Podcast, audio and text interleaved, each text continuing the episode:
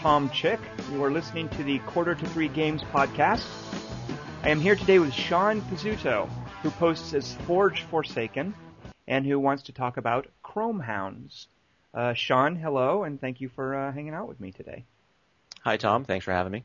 Now, first of all, I want to ask, because everybody knows you as Forge Forsaken, uh, what on earth does that mean? Because, and let me just say real quick, I think of there's there's a part in Dragon Age where you come upon uh, an artifact called the Anvil of the Void.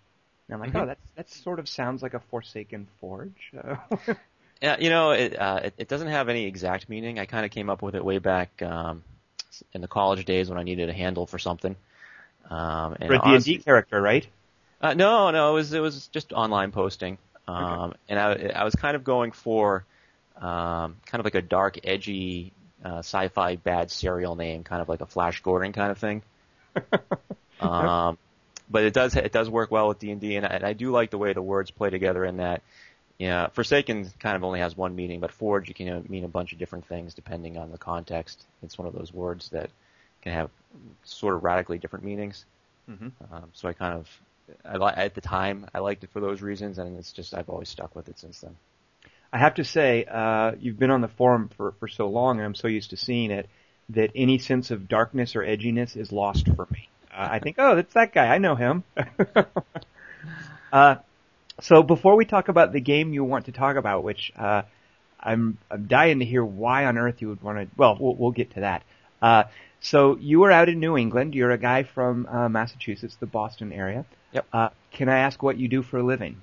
Uh, I'm an IT professional, um, so right now what I, I uh, do is I manage uh, networks uh, and security systems, so firewalls, switches, routers, things along that nature. So you would probably make one heck of a hacker. Uh, eh. Uh, now, being an IT guy, uh, do you build your own PCs? Uh, I go through phases. Uh, I do have a my current PC is home built, uh, and I, for a long time that was the only way I did it. I eventually I got fed up uh, and did buy a Dell for a while. That was my previous PC. Yep. And um, I kind of went back to building my own for this one. Uh, s I did the same thing as you, Sean. I, I just got, I've always built PCs, and there was one point where I was just so fed up with it, and I was just like, you know what, screw this, I'm going to get a Dell, and and I did, but I couldn't leave it alone, and so I, I think, yeah, I'm always rolling up my sleeves and messing around with stuff. Uh, do you use your PC for gaming much? And I ask because uh, we're talking about a console game today. Yep. Uh, I know I see you on my Xbox Live friends list a lot. Uh, you obviously play a lot of console games. Has your PC gaming suffered much? Uh, I, don't play on the PC as much as I used to. I used to really be a, uh, a PC snob kind of back for for a while, and kind of had you know looked my nose down at the consoles, uh, which is weird because I did start gaming on the consoles like way back, you know, going back to, all the way to like the Ataris and then like Genesis. Uh, then I really got into PC gaming. and I kind of missed out on like the PlayStation era and the Nintendo 64s and that kind of stuff. Um, but now I am kind of swinging back towards the consoles. I find it a bit simpler. And you know, be, being in IT, yeah, you do all this tech stuff, but you kind of get sick of fiddling around a little bit. So it's just, Oh, I just- can imagine. I just want to put something in and play. So Right, right. Uh, so uh, a couple questions. What game got you into PC gaming? And then you mentioned you were fairly late to come to, to consoles, like I guess around the PS2 generation or something. What game sort of uh, converted you over to getting a console system? Uh, oh, get, getting into the PCs. That's, I'm trying to think which one it would be. Uh, And I should I should warn you, Sean, this might date you. By the way, like when I talk about the game that got me into PC games, like yeah, it's it's the so first one I saw was uh, Spellcross, an old text game, and so I think that makes th- that makes it clear I'm like in my 40s. So this might age. I'm just warning you. Uh, I'd, I'd say probably you know I don't I don't know if you can count it as a PC game, but like a computer game, I'd almost go back to like uh, Texas Instruments, if you remember that.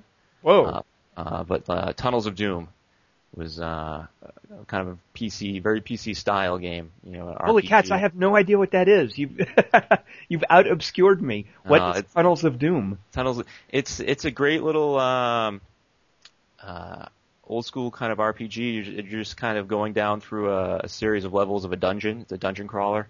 Oh yeah. And uh, you could play it as either a party uh, where you had uh, up to four characters, and they they they conform to the basic classes. You know, you had your fighter, rogue, and mage, um, and or you could play it as a, a single character, uh, where you could play, which was a hero class, and they had uh, the ability of all the other subclasses, but it was only one character.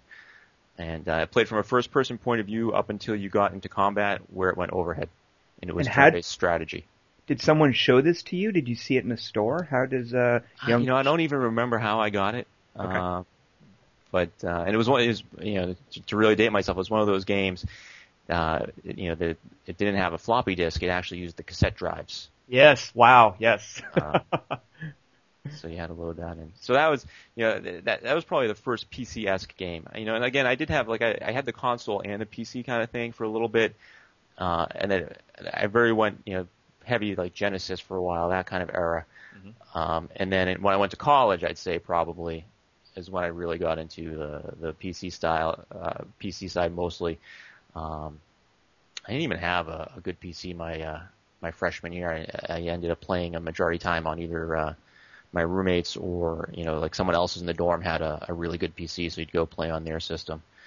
Um, but things like you know Eye of the Beholder, um, I remember a lot. Star, uh, Star Control, uh, Star Control 2 being just one of my favorites. Yeah. Uh, no, the thing is, even when I say PC, I'm even thinking back to, I think more of that in opposition to consoles, because I Yeah. didn't have an actual PC for years. I was one of those poor guys stuck with an Apple II and whatever Yep.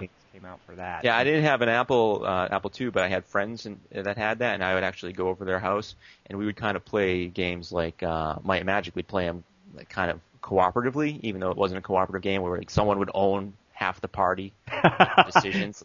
right. now, when did you uh, decide to get a console system? Was it a, a PlayStation 2? Is it in that era at some point? You're like, I got to get one of those. Uh, yeah, I ended up I got I got a PlayStation 2 really late in its life. I, I got a GameCube I think on launch day, um, and I don't remember exactly why uh, I ended up getting the the GameCube on on launch day, but I did. Uh, and so, what? What? I'd never had an Xbox, the first one. oh, you just skipped that whole thing and went I straight to the the whole Xbox, 360? and went, uh, which is kind of funny because I do the majority of my gaming today on the 360. How could you have skipped the Xbox? Weren't there like all these people talking about it and games you wanted, like Halo? I don't, I don't know. I think I might have my my. I- think that might have been some of my PC snobness still, at the, where like the GameCube and the PlayStation 2 were providing really different experiences than the PC for the most part for some of their games that were popular on them. And the Xbox, like its biggest game was a first-person shooter, right? And I'm like, ah, mouse keyboard. What are you crazy people doing playing a, a first-person shooter with a controller? That did make it easier to kind of hold out, didn't it? Uh, yeah. Now you had a GameCube, so I'm assuming uh, you had you seen. Uh, oh, you know what? What system was Perfect Dark on? Because that wasn't that Nintendo 64, I think. okay. And GoldenEye, I guess that Yeah. if you- if you hadn't played GoldenEye, uh, then it was a lot easier to write off Halo and people saying, yeah, it actually works on a console system. So I guess if you missed that, it was easier to probably hold out longer. Uh, now that's not the case with you today. Today, when you buy a shooter, uh, you, Sean, uh, that's available on the PC or the Xbox 360, are you inclined to lean one way or the other? I I do tend to buy it on the 360. Wow, you've betrayed the PC. Yeah. uh, and are you playing any shooters these days on your 360? Uh, I, I, uh, yeah, I'm st- I'm still tinkering around a little bit with uh, Borderlands, and um, I got uh, Modern Warfare 2 for uh, the multiplayer stuff mostly. Uh, have you? So I'm assuming you haven't seen Borderlands or Modern Warfare 2 then on the PC. No. Okay. I hear that we got lucky. I also only played Borderlands on the 360. That that sounds like just from the people on the forum like that was a pretty terrible PC port. Yeah, that's the impression I got, at least from the interface point of view. Yeah, yeah. Uh, uh, and do you still play things like for somebody who comes from uh, what sounds like it was a hardcore dungeon hack? Do you still play RPGs? Yeah, I'm playing uh, Dragon Age right now, Mhm. and I'm playing that on the PC. Ah, well now why would you do that instead of the 360?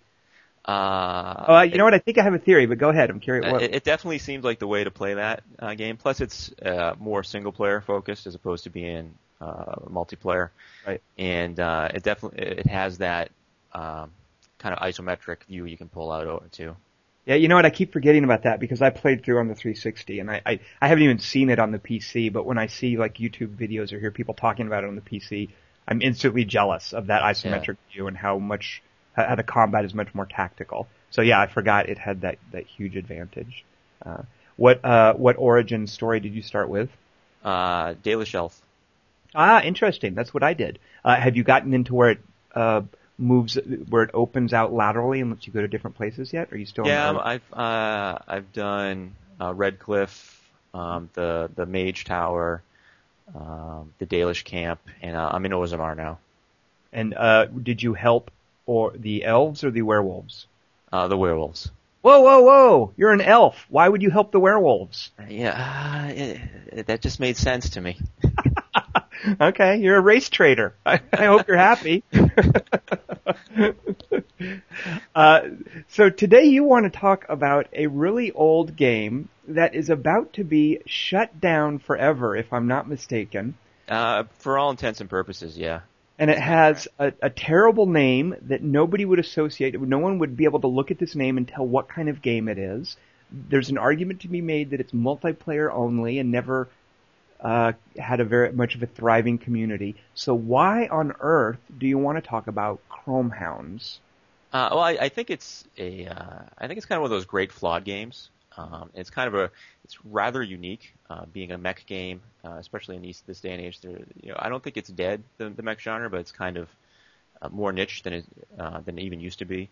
Mm-hmm. And, um, I think they kind of did a lot of really interesting things with it. Uh, it's kind of funny the way I, I kind of came about thinking about it again was, um, Modern Warfare 2 of all things. Uh, got me thinking about, uh, Chrome Hounds again, where they had the, um, party chat disabled right? If you, if you remember that. And that I was kind of like, oh, that's terrible. Like, how could anyone disable party chat? That's that was the best thing ever that they added to the Xbox. And I started thinking about it, and then I thought about Chrome Hounds and Chrome Hounds. A lot of the there's like a whole gameplay component. I don't know if I want to jump ahead to that yet, but it's very communication based, and party chat kind of almost ruins that part of Chrome Hounds. So I'm like, that's a game where it would totally make sense to disable party chat. And so the whole idea that you know some companies can disable party chat, I'm like, I can, okay, that makes sense to me now. I've come around on that idea that that's a good thing to let developers do. So, so party chat is disabled in Modern Warfare and in Chrome Hounds. You're saying? No, no, it's not actually in Chrome Hounds. I don't think it because uh, Chrome Hounds existed pre party chat, so they never had the. Um, I don't think they ever patched it in to disable it. And party chat meaning that people can set up their own communication channels independent of the game. Yeah. And talk outside of the game. So, do you know offhand why is it disabled in Modern Warfare 2? What is their rationale? Uh, I think it's to, to prevent cheaters, so uh, or to people gaming the system where p- one person would be on the other team, uh, and they could uh, tell people from the party what was going going on on the other team. And so, in, in Chrome Hounds, this matters. Why? Because communication is built into the gameplay.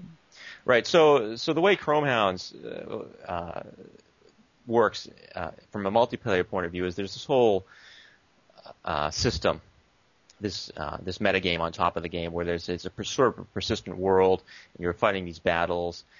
But on the actual gameplay side, when you go to the map, uh, there, the communication you can only communicate with the other people playing if they're within uh, the radius of a communication zone. Mm-hmm. So you, so you can actually outfit a hound, and we're jumping way ahead to some stuff that may not make sense. Um, but you can some you can actually choose to outfit a how You can have a commander type, and anyone who's near the commander can talk, and everybody can hear them. If you wander outside of the range of the commander, you're no longer in communication range, so you can't talk to any of the other people playing. But on the map, there are these uh, communication towers that you can capture that extend the range of the commander. And as long as you're within one of those communication ranges, you can talk. So it becomes part of the whole strategy of the game is that you want to actually go out and capture these not only because they're worth points, because it allows you to communicate with the other people on the team. And if you use them party chat, you lose the whole incentive to go out and capture these communication towers to some degree. So when you play Chrome Hounds now, I, can you use party chat? Yeah, you can. Oh, that sucks. Yes.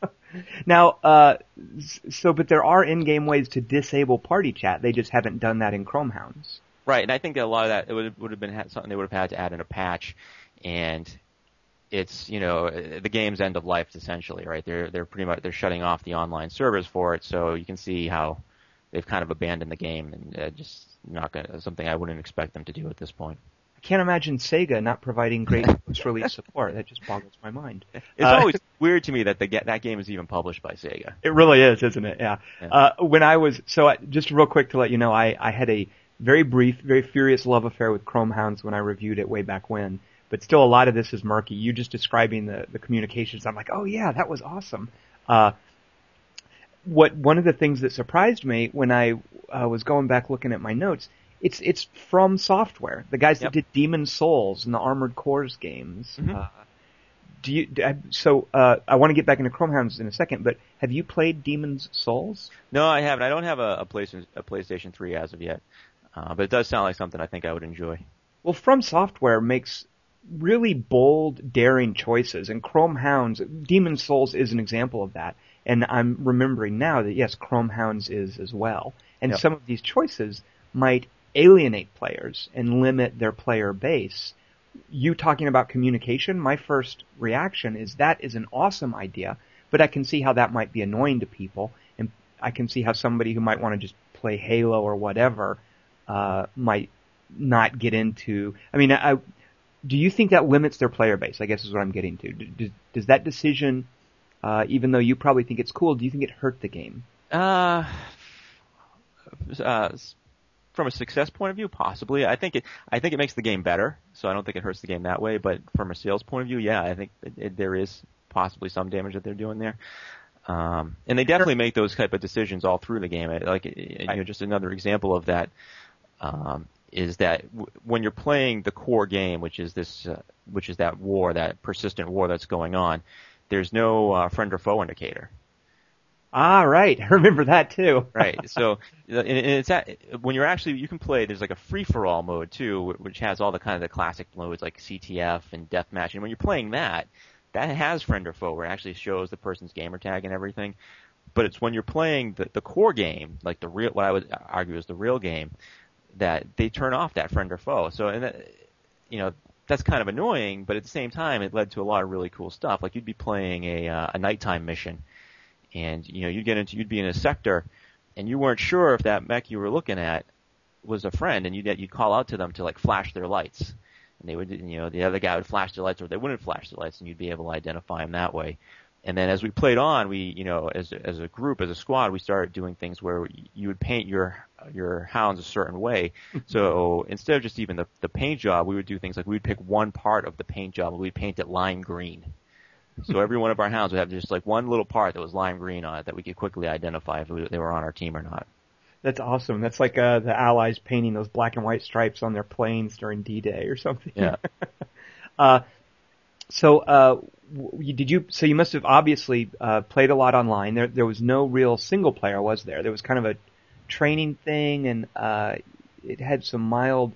Like you couldn't add bots, could you? There were missions, if I'm not mistaken. Yeah, they were mission based. I don't think they. I don't think there was any bot based, and, and even the way it was laid out it was very much laid out like a tutorial. Like there was some story over it, but the way the the structure of it, it wasn't even like a an overall story. It was you picked the type of mech that you were going to play, um, or the role that you were going to play, and there was like a, a set of missions for that role. So you would say, I want to do the the soldier role, and there was a set of missions to teach you how to play the soldier role, or like I want to do the commander role, and all the missions were broken out like that. So it's, it was very much really just a tutorial for the online game. And so once you did that, there was nothing to do really but but go online. Uh, yeah, yeah, I didn't even finish the single player stuff. I think I only uh, finished uh, three of the role types of the six. Now, when you went online, uh, were you playing one specific role, or would you jump around to different roles? I, I jumped around to a bunch of different stuff. Mostly um, either like a sniper uh, class I kind of li- enjoyed, or uh, they had a, this class called the Defender, and they also have a soldier class. And I really, to this day, I can't tell you what the difference is between the two of them um, from a gameplay point of view. Uh, um, so I would kind of play something like a, a soldier hybrid, uh, or, or occasionally if we didn't have somebody playing a commander class, I would play the commander. Well, now, if I recall correctly, too, there wasn't a hard and fast distinction between these classes. Wasn't there uh, a kind of graph that showed whether or not you emphasized? I think it was like defense or offense and speed, mobility. Uh, like it, it was highly customizable, wasn't it? You could sort of create whatever class you wanted. Yeah, you build. I mean, you built your whole, and it probably has the most robust mech editor I, I think I've seen in a in a game. Uh, it, like you built your whole hound from the ground up, and then it kind of said, "Oh, this is a scout based on like the parts that you used." So, uh, did you? Uh, so what, when you describe that, when I think back to the customization, it reminds me of, and this is going to sound silly, but it reminds me a little bit of a game called Banjo Kazooie. You know, I, I, was actually going to say that if you didn't. awesome. Uh, so uh, tell me a bit about the customization stuff. What uh, what how, how, much did you get into that? Did you do a lot of funky builds? Uh, what not, like? nothing too crazy. Uh, I, I did really get into it, and I think that's what one of the things they also did in this game um, is they had your squad was a party, so it was like before party chat they had this built-in party. So when you were all online, you could actually be in the uh, the editor while talking to everybody else that was online in the editor within your squad. Um, so that was, I think, a really cool thing. So you could be building your hound while talking to other people and getting advice on how they built their hounds. Uh, as you said, it is a lot like uh, Banjo Kazooie in that you you picked, uh, you really built your your your mech or hound from the ground up. You picked the legs, you picked the cockpit, you picked the generator, um, the radiator, you like your optical parts if you're using you know uh, night vision or th- thermographics. So it was really really fine tuning. Like you actually could rotate certain parts and use um, spacer parts to position everything. Oh, that's right. Yeah. So it really got into you. You had a lot of power to do uh, to, to really create this thing, and even beyond that, um, like you you and I could take the exact same parts and we could build uh, mechs that function pretty radically differently, where uh, weapon positioning uh, was was really important in that game to the point where even you know if you if you were OCD and you had to like be symmetric, right, and you put a gun on each side, you're going to have a, a wider firing range than somebody that took and clustered all their guns on one side, and, and you could even get to like fine detail of rotating the barrels, and then the order you place those guns in um, in the firing arc uh, would control how tight or wide that firing spread was on those guns. God, that is hardcore physics sim stuff. It like, really is. It's it's really surprising being, I think, to some degree on a console. Does that does that ruin it? Like I think back to the MechWarrior games that Activision did, mm-hmm. and when I think of, when I compare those to uh, to uh, to to Chrome Hounds, it must make other mech games kind of pale in comparison. Uh, I couldn't imagine going back to a Mech Warrior game, one of the early ones, uh, after after having seen what you can do in Chrome Hounds. Yeah, I, I think so. I, I'd really like to see that level of of, of customization um, and physics in like any future of the, the of the harder core uh, mech sim games as well. So tell me what happened to Chrome Hounds. So did you? I, I presume did you get it when it first came out? Yeah. Okay, so so you get it. You see, okay, there's not much single player. What was it like with the multiplayer community, and how long did you stick with it? Uh, uh I, I, probably for a, a, a, month or two, a couple of months maybe we played it. And I played it pretty much exclusively with other folks from Quarter to Three. Um, so real quick, a shout out to like I know uh, I think El Guapo played. Yeah. Uh, did Dave Long play? Who who were the folks that you normally hung out with on? Uh, um, I remember we play. I played with uh, Quatoria. Oh yeah. Uh, um, I think Flying J. Uh, oh right. Rorschach. Yes, yes. Uh, who, I, if I recall, was actually an excellent commander. um, uh, what makes an excellent commander, Sean? What what what made what does uh, he, he, when he called out where the the bad guys were, you knew where the bad guys were. He was always good about giving you the information you needed, relevant to uh, what you were doing, as opposed to a lot of times like, oh, you got a guy to your left, or there's a guy, and you know, like what? Wait, who? What? Who are you talking there's to? Someone over there. Yeah, when yeah, you do that. He was always very good. It would be like 83, uh, 200 clicks south. You know, it's, it's like, oh, okay. By the way, as you're listing some of these guys, it, I, I imagine there's a lot of overlap because I certainly know with the Rorschach's uh, case with folks who also liked Nuts and Bolts, the, the Banjo Kazooie game. yeah. Uh, so when uh, what was the multiplayer community like? And I, I ask this as a sort of a loaded question because didn't it kind of go pear shaped? Uh, um, like like didn't didn't it become very difficult to get into it. Weren't there a lot of jerks ultimately playing Chrome Hound? I think there were. Yeah, there was a fair deal, a fair amount of that. I think there were some uh, Hound exploits that you saw. And the, one of the things about Chrome Hounds too is it didn't, to some degree, it didn't matter what the community was like because you always had the option to play against uh, CPU bots. So every time you launched a mission, you, you know, you instead of waiting for your uh, uh, a, a real people to join the game, you could just say start first CPU. Mm-hmm. And uh, I think we probably played, I want to say 60, at least 60% of the time we played that way. And uh, the game was just a lot of fun even that way to play against um, the AI. Uh, the, you had a kind of these exploit um, bots, uh, not bots, exploit builds that people would make. Um, early on, you had uh, the these spiker builds um, on like someone would build like a, a wheel chassis with just a bunch of really high damaging uh, weapons and would just try and drive to your base and destroy your base mm. um, really quickly. So that was kind of one, and then you had uh, another build that was uh, the double double is kind of an infamous build where uh, people would use like an inverted leg chassis and put weapons that really probably were never meant to be on this chassis. These like these heavy weapons with uh, lots of uh, blast radius and very high damaging, and that kind of they just kind of spread across uh, the community. So like you'd play and it would be like, oh, everybody's running double doubles kind of thing. So it kind of, kind of dull that way. Um, Why is that game, called the double double? Uh, so the double double is because there's usually you put two of them on, and the guns themselves are a double barrel. So there's these two ah. these cannons with these two huge barrels, and then they, you could fit two of those on in uh, an inverted leg mech. So you'd have it was the double double, right? You were running two double barrel cannon guns. Well, now you you talk about these builds. Uh, was the game balance not robust enough that there were counters for them? When yeah, you... that, that that was kind of the problem. It, it definitely had you know, as people play it, they found some balancing issues. Like the first one, you could beat those people, and there, there's definitely a great sense of satisfaction when you're playing against, you know, some of the, a team that's using kind of these exploit builds, and you, and you, you beat them.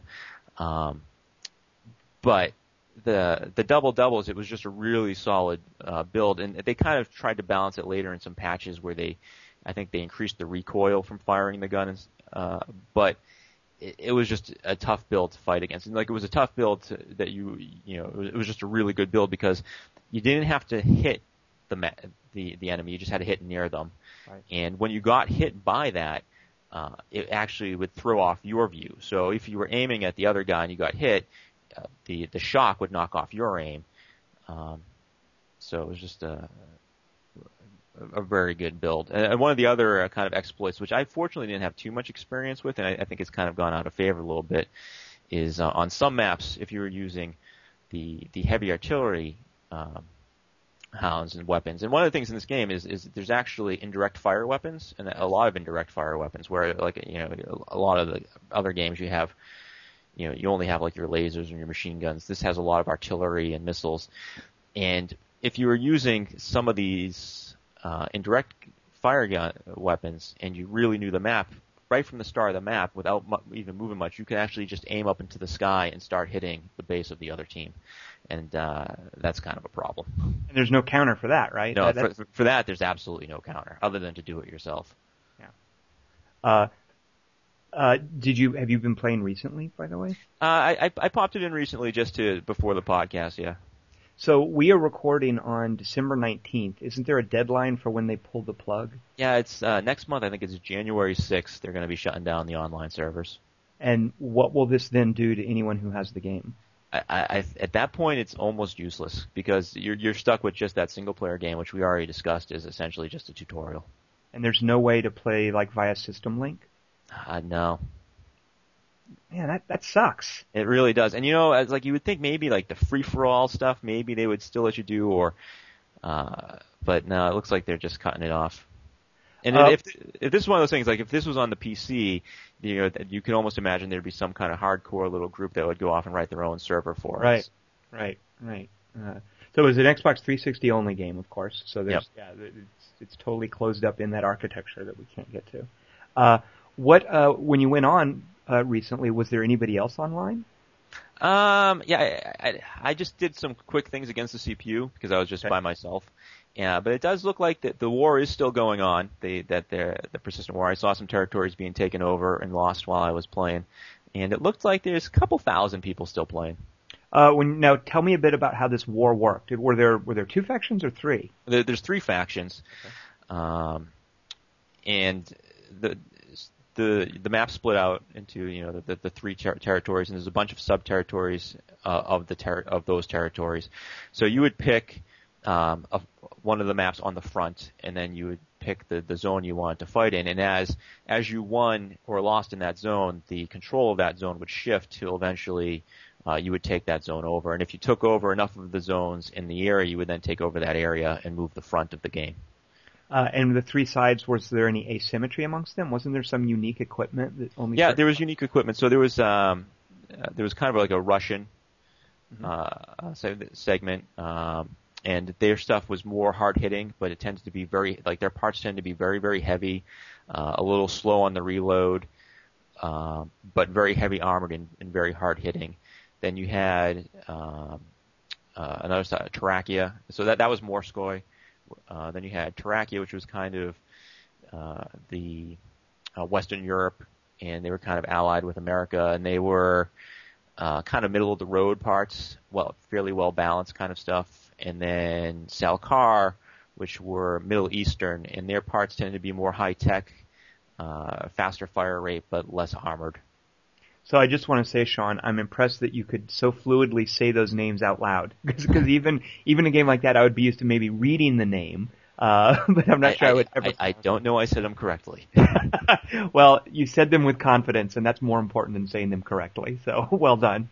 Uh, now, what sort of economy was in the game? Uh, you think of Modern Warfare, the more you play, the more stuff you unlock. Uh, mm-hmm. I presume here there was some sort of a, an economic aspect where. Yeah, uh, yeah. So as you played, um, as you won uh, missions, you earned money. Uh, I think you were you kind of a mercenary group uh, allied with that country because you could actually switch sides if you wanted to. And um, you earned money, and then you would use that money to buy parts. And they actually had like an auction system where there would be uh, experimental oh, yeah. parts that would only be that you could only get through auction. So you had to like bid and hope that you won the auction. So. Uh, so how does it work that you could switch sides then? That seems like everybody would just sort of jump over to the winning side to make more money. What what? I think you were limited to doing it once per war. Okay, and then the war would end. Like there yeah. there would be a winner declared after a certain amount of time, right? Uh, well, it wasn't even. I don't even think it was a certain amount of time. It was a winner would be declared once one team conquered all the territories. Every t- every territory had a capital. Mm-hmm. Every side had a capital. So when you conquered the enemy's capital, you conquered them and, and acquired all their territories. And uh, would one would it start out three teams, then one gets beaten, and then it's the two head to head, and one of those wins? Like Pretty much, yeah. Uh, and and when you're on the losing team, like the, the team that loses early, you can uh, still fight uh, kind of guerrilla missions only in your capital, but it is actually possible to retake your capital and come back from defeat potentially. Mm-hmm. Uh, what determines what the goals are during a mission? Uh, well, they're always the same in the in the in the multiplayer game. It's either destroy all the enemy uh, mechs or to destroy their base. And does where you're fighting determine what map you're playing on? Were they randomly yeah. generated? Okay. No, it depends. Yeah, the the, the location controls the map. Mm-hmm. Uh, would you, when you were playing, would you uh, use a lot of the experimental weapons and stuff? Uh, tell me, tell me what it's like spending your money in Chrome Hounds. Uh yeah, I don't really know if I had a lot of, of the experimental stuff. Um, I, I definitely favored cannons um, for, for weapons. Um, I also like the rocket pods, which weren't that uh, popular with a lot of other people. Um, they would kind of spray out a bunch of rockets, and you could use them as indirect fire or direct fire, depending how close the, the enemy was. Mm-hmm. And uh, I also kind of favored uh, treads or uh, the inverted leg chassis. So, what's the advantage of what are the comparative advantages of treads, inverted leg chassis, or wheels? Uh, so wheels are really fast. Um, I think they're they might be the fastest or the second fastest. There's a hover chassis as well. Oh right, uh, right. Which is uh, which is really fast too.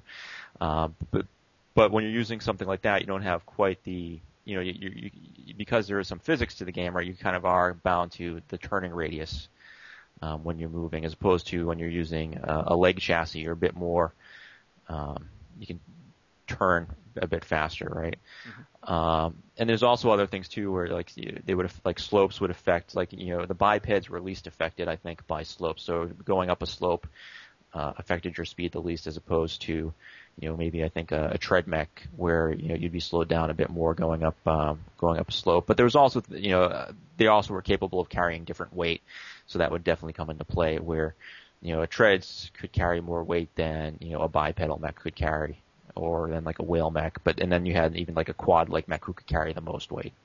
Now, was there a was there a money sink while you were playing? Would you just build the? I, I guess there were repair costs, or Yeah, there- so there were repair costs, but uh, you also paid for ammo. okay. hmm Uh, and tell me about the customization. So you could paint all kinds of like crazy color schemes. Uh, uh, like you could pretty much do anything you wanted visually with your with your. Yep. They're not called mechs; they're called hounds, right? The hounds, yeah. I, I've been just calling them mechs because that's, you know, I think everybody knows that. When people play, do they call them hounds, or it just seems like you could it'd be impossible to get away from calling them mechs? I, I, I think a bit of both. Uh, did you ever play a game called uh, oh rats? What are those? It's a it's a Japanese RPG series. Oh, Front Mission. Front mission, yeah. Do you know what those are called? Uh, no, I do not. Aren't those called Wanzers? Yes, I think you're right, actually. Yeah. So hounds, in in when when you think about it, hounds could have been worse. They could have Yeah. been called Wanzers. So, uh, Or was that Steel Battalion that was Wanzers? Now Steel Battalion, I don't think was Wanzers because uh, Steel Battalion, I'm pretty sure it was Front Mission where the, where there were Wanzers. Uh, I did want to talk about Steel Battalion though, but before we, so uh, you've got the uh, when you would play multiplayer, would it matter much if you were winning or losing in terms of on the the the the, the overall war thing? Uh, like, I, did that? Did you care whether or not your side was winning or losing? Did that make much difference to you? Uh, you know, I, I really, to to some degree, and and and that to some degree it was so that you had newer maps to play on. If you were losing and you were losing badly, then you ended up just kind of like in the city map, and like your only option then when That's you're your playing capital. the war, the capital. Right. Uh, so you would just like, all right, you get a little bored of that. So the, the better you were doing, the kind of the more choice of maps you had to play on. Uh, and when the uh, did you did you end up losing or winning a lot of uh, wars? How, how did you fare? I think uh, we did okay. I, I, I really can't remember how, what, what it really broke down to because I, I didn't follow it too closely. I wasn't really into that, but I uh, I do. I, I was definitely on the winning side a few times. I just I remember talking to Corey uh, uh, Cooperman, who posts Ephraim about uh, Dark Age of Camelot, and that had uh, realm versus realm thing, and there was a strong sense of identification in that game with the realm that you are on. But I'm guessing that Chrome Hounds didn't really foster that because you are a mercenary group and you could jump around to different uh, factions. It seems Yeah, like it there was wasn't re- a strong identification with your side. Yeah, it was really more about like your squad and the people you were playing with. Uh, uh, did you could you tell? So you could set up a game against CPUs, against a sort of enemy bots, or you could jump into a game against other human players. I presume when you're playing, that makes a big difference because I, I imagine that other human players, you talk about the exploit builds, uh, Yep. the importance of the communications. Uh, did, did you have a vivid sense when you think back to the times you played? Uh, did it feel dramatically different when you're playing against humans versus AI bots? Uh, yeah, it definitely felt different because you, you would definitely have to take things into consideration. Like you would have to uh, play a bit more defensively. You'd have to you'd have to have somebody looking out for that guy with like just a wheeled mech who might try and sneak in behind your base and destroy it really quick. Um, you paid more attention to uh, you know capturing the communication towers, and um, and and, and th- certain uh, I think certain strategies or, or uh, tactics um, weren't really used by the bots; would only be used by players. So, like something like that, like a build that's not really an exploit build, would be um, using uh, a, a mortar with smoke. Uh, smoke Ah. grenades, basically, and like the AI would almost never do that, but you would run into people where they would use the smoke grenades. They'd have thermographics equipped so they could still essentially see you, and that was something we started to run into at one point that you know the AI just wouldn't do. Right, right. So you had to be kind of prepared for the, you know, people are more random to surprise you, right? Do you recall certain uh, gaming episodes or sessions with some of the people? Uh, I do. I, I got one. Uh, I, I recall one pretty vividly, and I think it was um, uh, with Quatoria and McMaster. I want to say, and I don't remember there, who else was was out uh, in the match with us, but um, it was uh, one of the first times we played on a map, and it was a map with these huge fuel tanks. This is kind of a funny story, and uh, McMaster, he was either ahead of us or gotten behind us, and he was walking near the fuel tanks. And I remember Quatoria kind of being like, "I wonder what would happen if I shoot those fuel tanks." And uh, did and you can imagine what happened. and was that the end of McMaster's It, hound? it was. Yep. nice move. Uh, the funny thing is, you can I can totally imagine the guys at From Software knowing that that was going to happen, uh, thinking, you know, we'll put fuel tanks in here, and we know they're in here, so people are going to shoot them, and we. And we would use that as a strategy. Like after we learned that, if we were playing on that map, we would try and you know wait to see if the bad guys would go through there and then shoot the fuel tanks. But I remember the first time we discovered that it was friendly fire. Right, right, nice. Uh, now, when uh, when what I guess it was probably another game came along that got you to stop playing. Like, did you burn out on Chrome Hounds, or did you just get distracted by something else? Was there ever a point where you're like, I'm sick of playing this? I think I, I think I got distracted by something else, but I don't really recall what it was. Right. Maybe Gears of War maybe came out. Maybe. So, that might have been did you have same a background in mech games before this? Was this one of your early mech games? You obviously, I guess, it sounds like you knew the Mech Warrior games. Uh, I've pl- I, I've played a fair bit of them. Um, kind of a random assortment. You know, I played like the Earth Siege games, uh, the Heavy Oh, Gear yeah. games.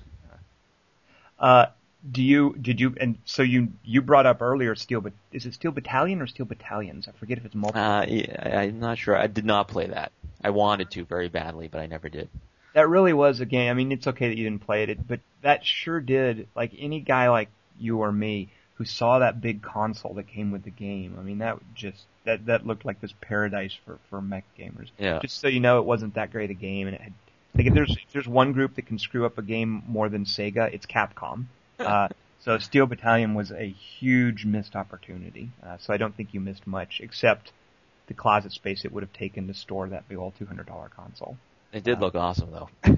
Yeah. And it, you know what? It was a great gimmick to sit somebody in front of it and say, look at this awesome thing and point to them what buttons to press to do different things. But, uh, ultimately I would rather have a game like Chrome Hounds where the emphasis is on, uh, gameplay and the, the sim aspects than this. Yeah, and, and they really do get the controls. I mean, it, it's kind of got essentially a first-person shooter control scheme, but it still really feels radically different than controlling, uh, you know, th- th- than a standard first-person shooter from the gameplay side. And they don't even use all the face buttons on on the thing, so they kind of cram all that stuff in there, and they, I think they do a pretty good job of simplifying it. And it's third person, right? Like you always got to see your mech, didn't you? It's third person. Um, it's kind of weird. It's, it's so yeah, it is third person, uh, but your crosshairs in like a little camera in the top right, or you can zoom in and then play it from first person from that gun camera's point of view. Okay. But that gun could, if, if that gun got destroyed, you lose that gun camera. Well, I I ask because I think that's a a vital component. Like if you build a mech and if you put a paint job on it, you know, you want to be able to see it. I think it's Yeah. a vital game design decision to let the player look at what he's made while it's in action. Uh, and then that's right, they did have the, the gun camera so you could circumvent that. Like it wasn't like Gears of War where you're always staring at the dude. Uh, Yep. But they want you to be able to admire your hound, which which makes perfect sense, I think. Uh, do you do you play much mecha games? And do you, uh, like do you know the difference between mech games and mecha? And I ask because I've only kind of recently figured this out. Uh, you know, I was kind of thinking about that. I'm not sure. I'd be interested to see what you thought the difference was. Uh, probably not too much of the the mecha games. I don't think. So I, I think you're thinking like Armored Core, right? Exactly right. There's this whole school of thought Or about. Zoe, Zone of Enders. Oh, I've never thought of that as Zoe. Wow. Okay. Yeah. Uh, but the, the idea for those seems to be almost this, uh, like it almost downplays the whole robot aspect. Like what, what's cool to me about mech games is their size and their weight and how they are kind of like construction machinery. Uh, and mecha games don't really seem to care much about that. They Yeah. just completely anthropomorphize the, I don't know if I said that word correctly, but they just completely, uh, make it like a super fast human being who just happens to be in a suit.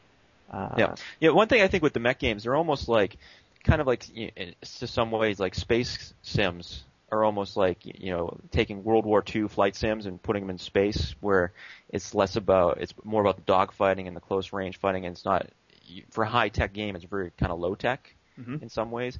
And I think mech games are kind of like doing that with tank warfare to some degree, right? It's like, it's like, oh, it's really fancy and, you know, they're big walking robots, but it's really almost kind of like a tank sim to some degree. Right. And and a, a lot of what they do is they put between the player and the action a layer of, uh, I guess what I call systems. There's a sense that okay, I'm here at one end of the action, then there's stuff blowing up, somewhere further on into the game, and in between me and that stuff blowing up is this elaborate machinery that involves an interface, that involves a loadout, that involves ammo, that in some cases involves heat sinks. Mhm. Uh, so it's and it's it's a it's a thick layer of, of rules uh, and systems. Uh, and a, a guy like me who comes from flight sims loves that kind of thing. Uh, whereas I think a lot of people who are maybe into I'm going to generalize here, but who are maybe just into anime and the power fantasy of it, they don't necessarily want all those systems. They just want to see the cool robots doing stuff. And I think that's part of the appeal of mecha games. Whereas Yeah. guys like us, who are maybe a dying breed, we want to see how difficult and complicated it is to to operate a giant robot. We we kind of like those limitations. I, I think. Uh, ha- have you seen Avatar yet? Uh, yes. Uh, what did you? Uh, have you seen District Nine? Yes. So you're, you're you're sort of hip to the modern portrayal of mechs. Uh, like like doesn't that tickle the Chrome Hounds fan in you to, to see those movies? Yeah, it, it it definitely does. There, it's nice to start to see that stuff appearing more uh, in, in the mainstream kind of. Because before then we just had, I mean, Aliens sort of played with it with the loader Yeah. battle, but uh, yeah, there's this sense that you know science fiction movies are really grokking this idea of these these kind of mechs. Uh, uh, and, and it's the same kind of thing with those. I mean, with, with both Dis- District 9 and Avatar, there's this sense of the control layer. Uh, Avatar sort of streamlines it with that whole goofy, uh, yeah, I definitely thought that was goofy. yeah. but uh, I, I really liked it in, in District 9, the sense of uh, like how he started off ungainly and he couldn't quite figure out the controls and how it stumbled and how as it took damage it kind of fell over. Like it didn't necessarily seem like this fluid power fantasy so much as using heavy machinery. Yep. Uh, although, uh, how did you feel about him being able to snatch uh, a missile out of the air? uh, I, I did think it was really cool actually. You know what? It was cool, but but I, is the the mech player in me is going, no, that's unrealistic. You, you can't do that in a mech. uh, so there there are some tentative plans, I believe, to uh, give Chrome Hounds a final run for its money before it's shut down. Is that correct? Yeah, I'd like to, to to see some people get playing it before then. I know actually it's funny. Uh, even just today, El Guapo was posting trying to get some people to play today. So So uh, today being Saturday. Uh, oh, right, right. So by the time this airs, then hopefully you guys will have gotten in several days of, of enjoyable playing. Uh, is there any advancement, like persistent advancement? Do you level up or anything? Uh, there is, there is, and uh, I don't recall it doing much within the game actually. I, like you did go up ranks. And was that just for a badge or for the level name? You didn't unlock anything new, did you? Like you had, Uh, this was a game where you had all the content, I mean, assume once you could buy it, at, at your fingertips. Like you didn't have to be a certain level to get a certain toy, right? You, know, it might have unlocked um, the amount of slots you had for auctions. Ah, okay. Maybe I, I could be wrong on that, but I think that it might have had something to do with that. But um, but other than that, no, I don't think it really did anything because everything else was you you just bought it. Could could one player, uh, and I might be using the term incorrectly. Uh, I'm trying to pretend that I know what I'm talking about with MMOs. But could one player twink another player and just give him a bunch of money? I don't I, I don't really remember that. Okay. Okay. Uh, I do know what you mean though, but I, I don't recall if it was possible. Right, right. Uh, well, good. I hope you guys get some time in with it. Uh, and and just talking about it, I get so tempted to to jump in now. Uh, that so. Uh, do you have, have do you have mechs built? Like you must have all your builds still. Yep. Uh, uh, what is your favorite build? Uh, you know, I- I'm kind of looking at a lot of my old builds with some of the stuff I've learned since then, and I'm like, man, these are terrible. So, so I've kind of been rebuilding some stuff. Um, I, I have a, a cannon hound with um, three cannons that I kind of like. Um, And what you mentioned cannons before as your favorite weapon. What what's the what distinguishes cannons from? Because I, if I recall, there were light machine guns. Uh, there, yeah, there so was, there's a whole ton of weapons. So you have um, you have your machine guns, uh, which are pretty self-explanatory. Um, you have assault rifles. Uh, you have sniper rifles. Then you have the the cannon class, which are much higher damaging, uh, but they have a lot more kickback. Uh, so they actually will throw off your view. You have rockets, which are which are actually pretty good. They don't actually they don't have any recoil. You have rocket pods. Um, you have howitzers, and mortars, which are indirect fire weapons. So there's a whole slew uh, of, of weapons to choose from, and then you get the heavy weapons, and there's actually even some homing weapons in the heavy weapon class. So I've noticed you haven't mentioned any like uh, flamethrowers or energy weapons. Yeah, yeah, it's it, it's uh, Chromehounds is kind of really weird in that, it, despite having these giant robots, it's really kind of sort of low tech, right? And you know, getting back to the no IFF, uh, the no front to foe stuff, and even on the gun side, there's there's no lasers, there's no PPCs, there's nothing that's not con- in conventional use today, really. And I, you know, I have to say, Sean, that that makes me think that that seems to me another bold decision on their part. But I think that's awesome. That's very cool. Again, it's sort of the limitations of something like this, rather Yeah. than throwing in all these fancy energy weapons that can instantly like blast or zap someone. Uh, but I have to wonder, did that hurt its appeal? Like, would would more people have enjoyed this game if it had colorful laser bolts? I don't know the answer to that, but I, I just you have to admire the fact that they Yeah. stuck to that low tech conceit. I think probably the thing that hurts the appeal the most is probably the pace of the game, because because they're very you know the, the they're very slow in movement for the most part. Like even the fast ones are kind of slow, and the game's much is very deliberate, right? Even like when you're having the combat, there's a lot of kind of you know, if you're near a hill, you kind of want to poke out over the hill and you know take your shots, and then back down to try and get out of you know their their view, and it's almost like a da- like a slow dance, right? And but you can play the game sometimes for like you know five minutes before you even see an enemy um, in a 15 minute match, right? So, and it's also one of those like when, when you die, you're out, right? Like when your mech explodes, you don't Oh. respawn. Um, kind of going back to like like that kind of Counter Strike kind of play, except much slower paced. So, I think that probably hurts the game um, from sales more than the lack of you know the, the the lasers and things like that. Gosh, you got to admire that though. I mean, just to to play the stakes that way, where when you die you're out, and you know you must be on pins and needles during the early early part of the game, trying to figure out where the other players are. Uh, those are those are admirable decisions, I think. Yeah, I think it makes for a great game.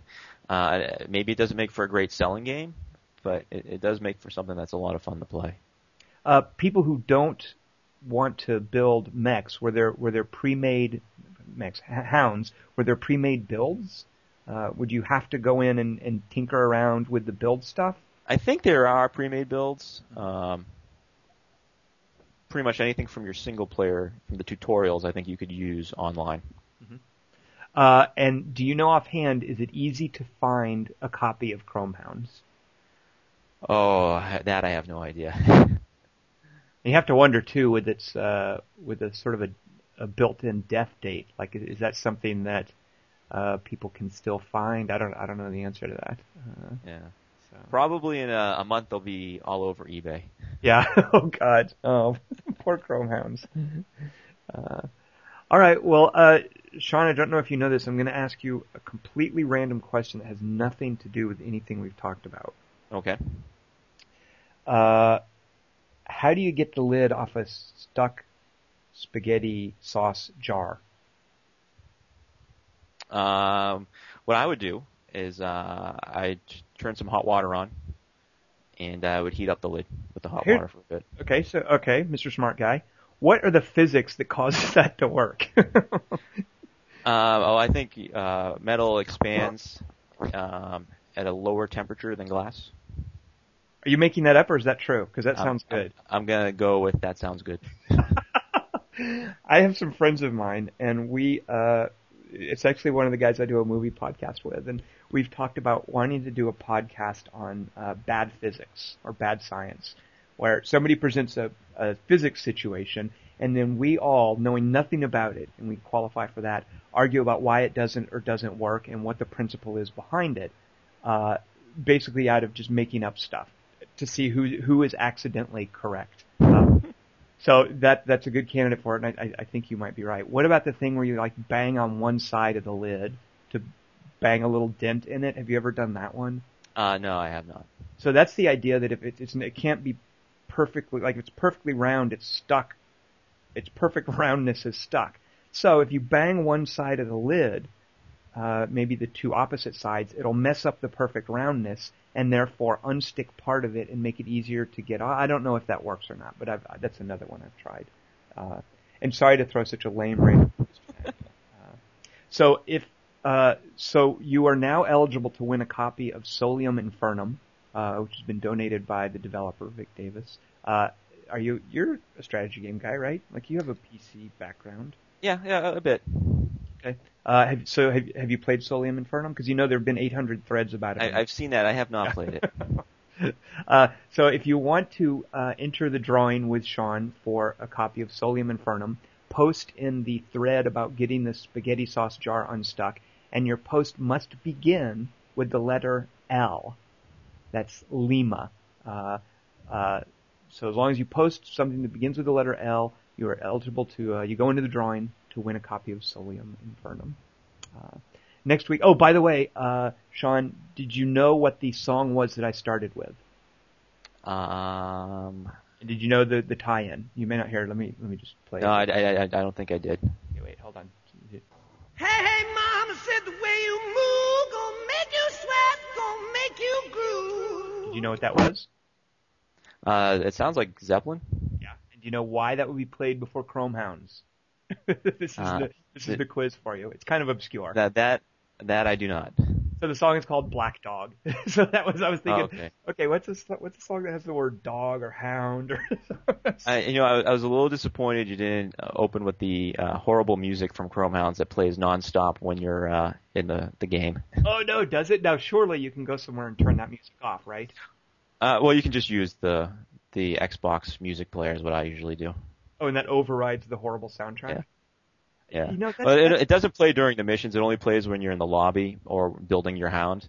But you spend a lot of time building your hound, right? So it's like, oh, That's something that I hate in certain JRPGs, or, or maybe it's a Japanese design. I don't know. I don't, I don't want to generalize too much. But these games that have this like horrible, wretched music that you can't turn off or turn down, uh, that's too Yeah. bad. And that's actually huge, Sean, because like you said, you're spending a lot of time in that interface, and you want to think about stuff and examine the stats of different weapons. And if they don't let you turn off that music, that, that's a terrible thing to do to their players. So, all right. Well, Sean, thank you very much. Next week we will have uh, Jay Pinard talking about The Sims 3. Are you a Sims player? uh, no. Because that's like playing with dolls, right? You're, you're above that. I just play with you know robots. that's right. As long as they're not too anthropomorphized, that's okay. so join us next week for that. Sean, thanks very much for hanging out with me, and uh, I'm so tempted to join you guys in Chrome Hounds now.